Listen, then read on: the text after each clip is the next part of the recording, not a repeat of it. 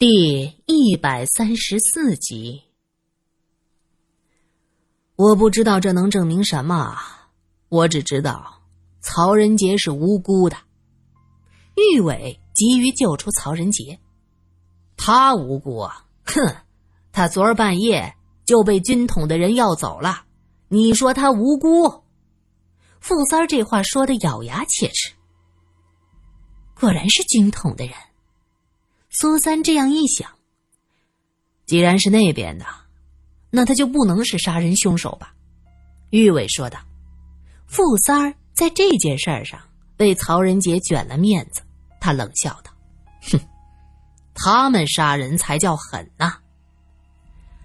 他们不需要搞这么多名头，我只是想知道，他吓唬人到底是为什么？”玉伟。又将珍珠的事情对罗隐和傅三儿说了一遍，接着说道：“如果珍珠的事情属实，你们说说，死者手里被塞的那颗小珠子，这是不是暗示啊？哎呀，是在向某个人提示珍珠的存在，而钱社长死后手里没有珍珠，家里却有被翻动的痕迹，这是不是说明之前塞的珠子？”是做给钱社长看的，钱社长家里被翻找，也是为了那颗珠子。这话说完，傅三儿眼睛瞪得老大。行啊，有点意思。哼，何止是有点意思，是有很多意思。罗隐拍了拍玉伟的肩膀。行啊，山鬼，看来你昨天收获很多呀。是啊。昨天我和苏小姐还说，还真是老天有眼，怎么就叫我们遇见了海叔，知道了珍珠的事儿啊？罗隐本来还拍着玉伟的肩，在听到苏小姐三个字后，暗中加大了力量。玉伟哎呦一声，捂着肩膀：“哎呦，你干嘛？要杀人呐？哎呦，对不住，不小心用力大了些。不过你这小身板儿也是够单的。”我这么两下你都禁不住，呵呵，到底是个少爷。罗隐坏笑，玉伟瞪他一眼，哼，好歹小爷也是唱着子弟书讨过饭，咱俩谁少爷身子啊？你何止少爷身子，你还是少爷脾气呢。苏三在一边竖起了大拇指，玉先生，您说的真对。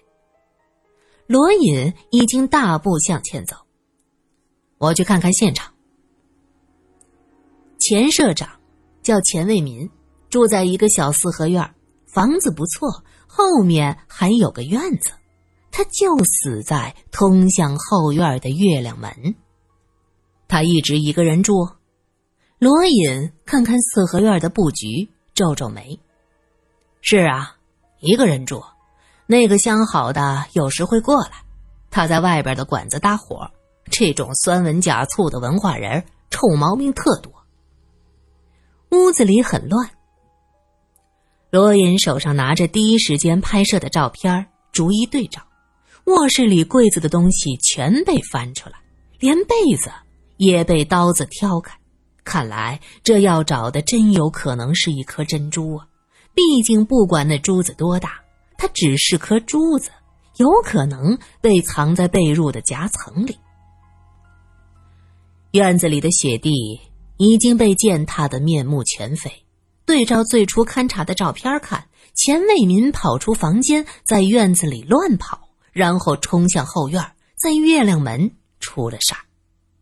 院子里一圈就只有他一个人纵足狂奔的脚印，两个脚印之间距离很大，很明显。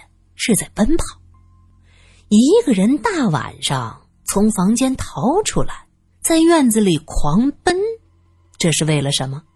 很明显，应该是后面有人在追他。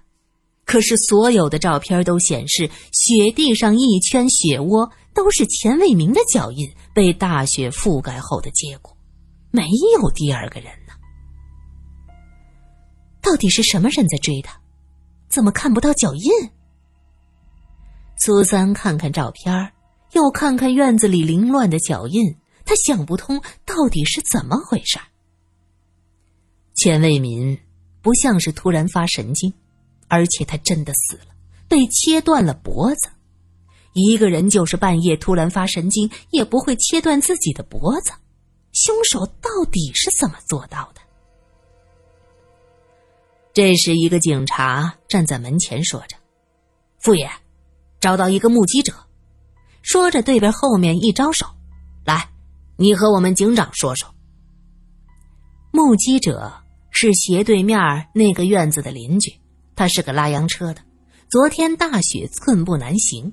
可那是针对普通人，对车夫而言，再难走也得跑起来，一趟能比平时多好几毛钱。这个车夫一直忙活到昨天晚上十点来钟，跑了大半天，加上今天挣的多一些，就顺路喝了几杯回家。走进胡同，就看到一个黑影在钱家门前摆弄着什么，吓死我了！那人太高了，得比我高出一个脑袋。车夫比划着，这个车夫昨天没命的跑，身体素质是极好的，身高至少一米八，比他还高出一个脑袋，那得两米多了。怎么又冒出个这么高大的人呢？这一身的黑大衣，这巷子也没路灯，借着雪地的那点亮。我根本就看不清长啥样，哎呀！我当时喝了几杯，还以为是我自己眼花了。我仔仔细细的揉眼睛，就看着那人在门前，嗯，这拨弄着啥？哦，应该是在拨门栓呐。嘿呦，我当时吓一跳，又怕撞破了人家的生意，歹人报复我，我转身就跑，跑回馆子，坐了老半天才回的家。这一觉睡到现在。我才知道钱家出事儿了。那车夫垂头丧气：“哎呀，也怪我，长老大个个儿，看到有事儿屁都不敢放。嗯，实在是那个人太吓人了，大晚上冷不丁出来个这么高大的，这搁谁不都得吓一跳？不是？”车夫叹了口气，往院子里探头瞟了一眼。钱先生是被人给……呃，他比划一下自己的脖子。傅三儿板着脸说：“不该问的别问，有那个心，昨儿晚上你吼一声，不啥事儿都没有了。”车夫懊恼的走了。玉伟啧啧几声：“两米来高的人，怎么突然出现个这么个高人呐？这个头上房方便吗？”是啊，按照罗隐之前的推测，凶手应该是在天窗口杀死了魏总编。这种个头的人上房的确是不太方便，目标明显，动静也大。先别说魏总编的事儿，就说袁立杰，如果不是曹仁杰做的，那会是谁呢？怎么曹仁杰用的稿纸上被进了毒？傅三儿眉头紧皱。他一提起曹仁杰，就一肚子气。我们桌上都有稿纸，平时也不会有人注意稿纸的问题，随手拿起来就写。如果那药是别人下的，也有可能。记者们经常出去跑，趁人不在的时候，用进过药的稿纸换下正常的。曹仁杰不知道稿纸有毒，写完就交上去。袁总编在看稿子的习惯害死了他。至于那颗珍珠，那就真的很有可能是被某个人藏在稿件中，又或者放在袁总编的办公桌上。玉伟分析的头头是道，罗隐叹了口气：“哎呀，我们这来北平过年，感受一下气氛，可是没想到被牵扯到这么一桩复杂的案子里去了。嗯，来北平过年多热闹，过几天就热闹了。”踩高跷、跑旱船，各种游街的队伍都能出来。玉伟在一边说着，苏三一直盯着现场的脚印照片，听到玉伟的话，心中一动，他指着一处痕迹问道：“这是什么？”众人仔细看他手指的地方，玉伟皱着眉说：“好像是个圆的痕迹。是的，雪地上隐约有圆点的痕迹。一个身高两米多的人，是很引人注目的，整天在这附近，一定会被人注意。假如这个人不是真的身高两米呢？平时他只是一个普通的高个子，只是在昨天吓唬钱社长的时候，突然变成了两米多高的巨人。一个这么高的人，一身黑衣，突然在夜深人静的时候闯进来，再说点什么威胁的话，手持武器，那钱社长当然是吓得满院子跑了。你是说，那人踩着高跷？罗隐和傅三儿恍然大悟。几个人睁大眼睛在照片上仔仔细细的找，果然有几处能隐隐约约看到圆点。玉伟按照照片上的痕迹，在后门处也寻到几处圆点的痕迹，上面盖了一层雪，不仔细看根本就看不出来。我去找个高跷，对照一下看看。傅三儿瞬间兴奋起来，一扫方才的愁容满面。京华荟萃报社里，大家都无心工作。昨天抓走了钱社长和曹仁杰，今天早上就听说钱社长死于非命，据说还死得很惨，身首异处。报社里人心惶惶啊。几个记者聚在一块儿讨论着，看到玉伟进来，都自动闭了嘴，因为玉伟是曹仁杰介绍来的。现在曹仁杰可是最大的嫌疑犯。屋子里的气氛瞬间降到了冰点。玉伟笑了：“哼，怎么，你们都不说话了？刚才不是讨论的挺热闹吗？也是啊，我要是你们，哭都来不及。”一个记者冷笑：“可笑，我们哭什么？倒是你的好朋友曹仁杰才要哭呢。我和苏小姐才来几天，牵扯不到薪水的问题。哎，你们几个可不是哦。哟，这马上过年了，现在俩总编外加一个社长都死了。哎，我问问，你们的薪水从哪儿领啊？”那几个记者这才如梦方醒，面面相觑，向着楼上跑过去。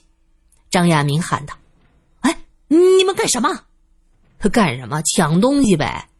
玉伟指指二楼：“喏，估计一会儿办公室的东西都能搬空了。”哎，张亚明，你不抢啊？玉伟问话的时候，苏三从旁边观察到张亚民坐在那一动不动。压根儿就没有上去抢东西的意思。我，啊，算了吧，僧多粥少，我就不和他们掺和。反正我是一个人吃饱全家不饿，不至于过不去。张亚民继续稳坐钓鱼台。你信是曹仁杰杀人的吗？苏三问道。我信不信有什么关系？重要的是警察信不信。张亚民随手拿起一本书。警察当然会信，因为玉伟看看四周，他压低了声音说道：“昨天半夜，钱社长被人杀掉的时候，被人看见了。啊，目击者？是啊，是个目击者，就是钱先生斜对面住的那个车夫。”不过那个人当时被吓着了，早上警察问了半天，他有点精神不太对头。等人清醒过来，就不知道知不知道了。玉伟说的神秘兮兮：“怎么可能？那么晚能看清楚？”张亚明表示不信。别忘了，那会儿雪停了，月光和雪把胡同照得透亮。哎，你知道那个人为啥被吓着吗？因为那凶手身高两米多，谁见过这么高的人呐？这当时就吓了一跳，直到看清楚那个人的脸，害怕被灭口，扭头就跑，这才捡了一条命。哎呀，多不容易呀！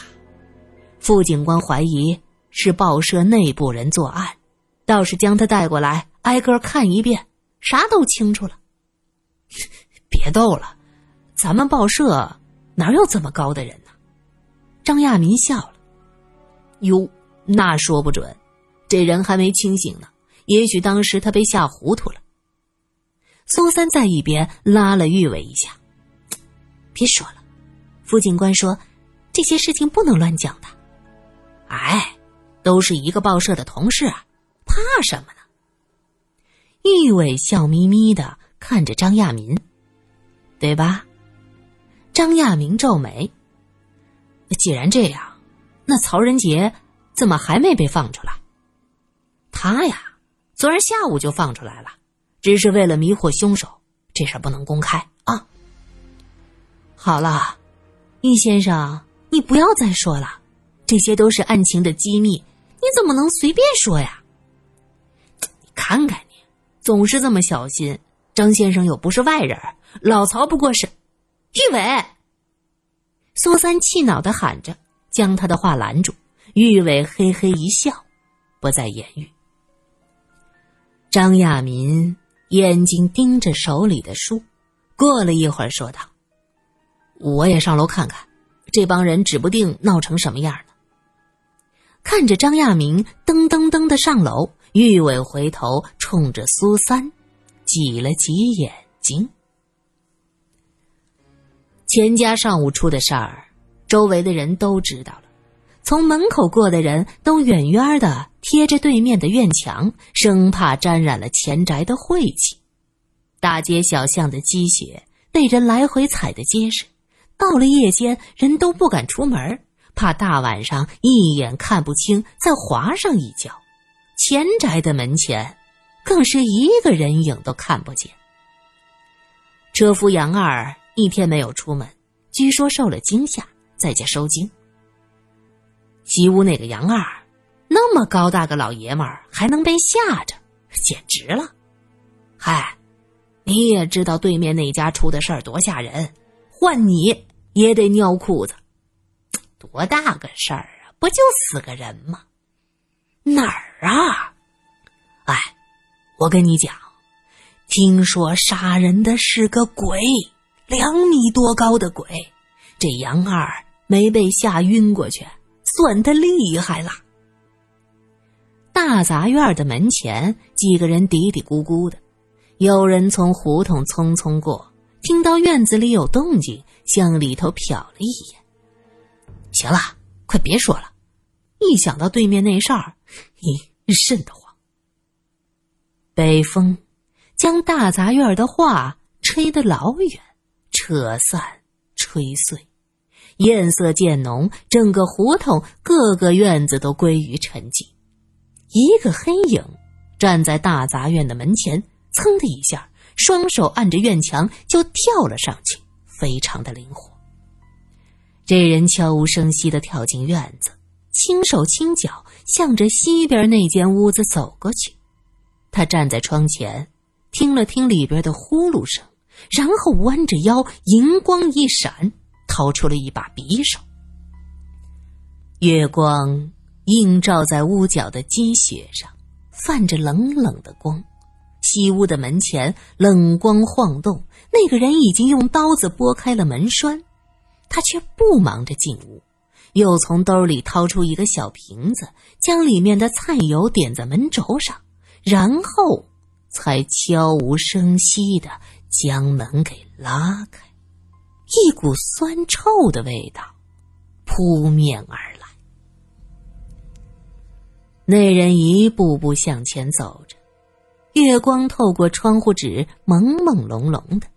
炕上躺着的人正睡得酣，呼噜声是惊天动地。他站在炕边，举着匕首，狠狠的扎下去。扑通一声，这人反应极快，发现这不是扎入人体的声音，急忙转身就向外走。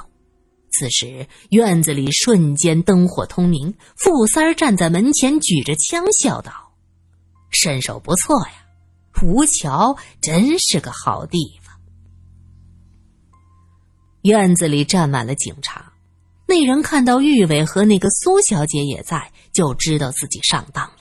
他冷笑一声，摘下脸上的黑布。姓玉的，你行啊。我当然行了。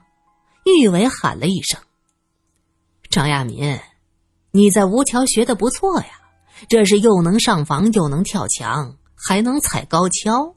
你可以到天桥练摊儿，一准能红。”少啰嗦！张亚民抿着嘴。这时他看见站在玉伟身后的罗隐，指着他说道：“这个人不是上海神探吗？联华银行的大少爷，想不到竟然栽在你们手里。”罗隐一愣，他没有想到这个张亚民原来早就摸清了自己的底细。你这话什么意思？什么意思？回家问你老爷就明白。一个个装的道貌岸然，其实都是杀人不见血的恶魔。张亚民愤怒的用手将匕首指向罗隐，罗隐身手敏捷，戴着皮手套，一把将匕首接住。傅三儿一挥手，几个警察一拥而上，将张亚民的胳膊按住，咔嚓一声，戴上了手铐。张亚民笑道：“呵呵，姓罗的，还有你，皇亲国戚嘛？你们跟警察混在一起，害得我被抓，可你们谁都逃不掉。要完蛋，大家一起完蛋，都是掉脑袋、挨枪子儿的罪名。我死了，你们家的那些人也逃不掉。”张亚明笑得放肆。罗隐和玉伟对视一眼，不清楚他这话到底是什么意思。原来在调查曹仁杰背景资料时，傅三儿也顺便将报社其他人都捋了一遍，结果发现张亚明是吴桥人。吴桥是什么地方？杂技之乡啊！因此大家怀疑那个踩高跷的就是张亚民，这才有了玉伟在报社大嘴巴那一幕。张亚明身手灵活，可毕竟是二十多岁的年轻人。昨天晚上，他也看到一个人落荒而逃，这心中七上八下，于是就有了今天的这一幕。